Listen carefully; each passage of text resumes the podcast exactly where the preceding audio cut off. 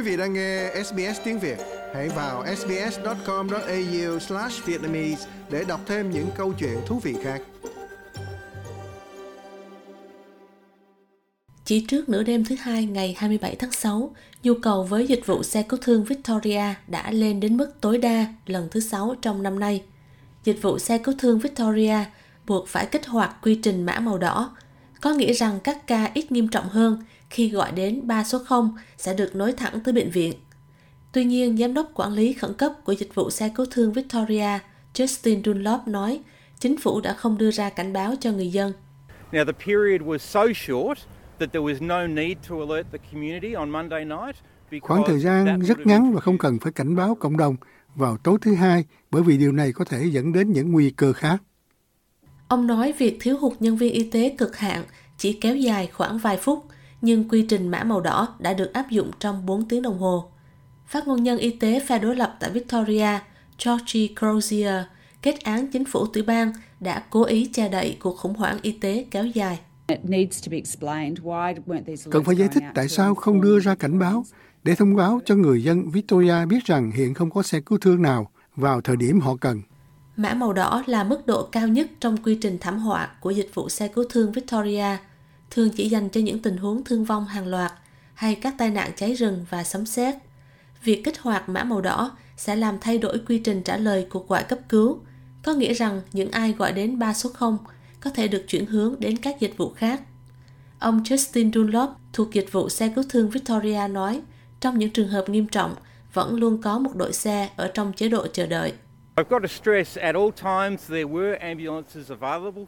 Tôi luôn căng thẳng vì phải điều hành đủ xe cứu thương sẵn sàng ứng phó, nhưng chúng tôi đang thực hiện các biện pháp giảm nhẹ nhất để bảo vệ những người Victoria ốm yếu nhất. Khoảng 150 nhân viên cứu thương Victoria đã bị bệnh, bị cách ly bởi Covid hoặc đang nghỉ phép để chăm sóc cho người khác vào đêm thứ hai. Tình trạng thiếu hụt nhân viên liên tục, khối lượng công việc tăng hơn và trong một trường hợp thì lỗi IT đã gây ra tới 6 lần mã màu đỏ trong năm nay. Tổng thư ký nghiệp đoàn xe cứu thương Victoria, Danny Hill nói nhân viên đang bị kiệt sức.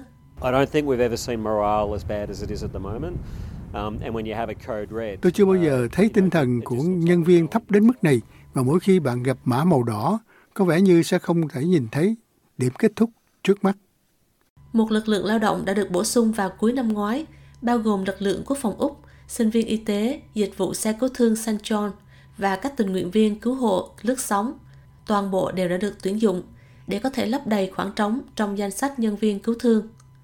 Tuy nhiên, nghiệp đoàn xe cứu thương nói rằng làm việc với những nhân viên ít được đào tạo còn gây ra nhiều sự căng thẳng hơn cho nhân viên y tế. Bộ trưởng hỗ trợ và phục hồi kỹ nghệ Ben Caron nói Bộ đã tài trợ để tăng số lượng nhân viên y tế. Bây giờ chỉ còn là vấn đề thời gian cho đến khi họ đủ điều kiện.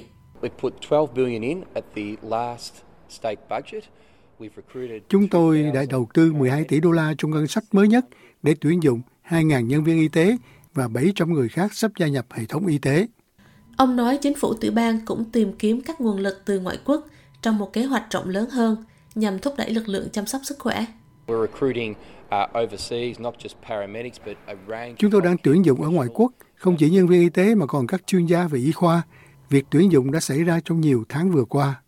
Tổng thư ký nghiệp đoàn xe cứu thương Victoria Danny Hill nói, ba năm vừa qua đã rút kiệt sức của các chuyên gia y khoa trên khắp các lĩnh vực và việc thiếu hụt nhân viên cũng đã ảnh hưởng lớn đến các phòng khám bác sĩ gia đình, bệnh viện và nhà dưỡng lão.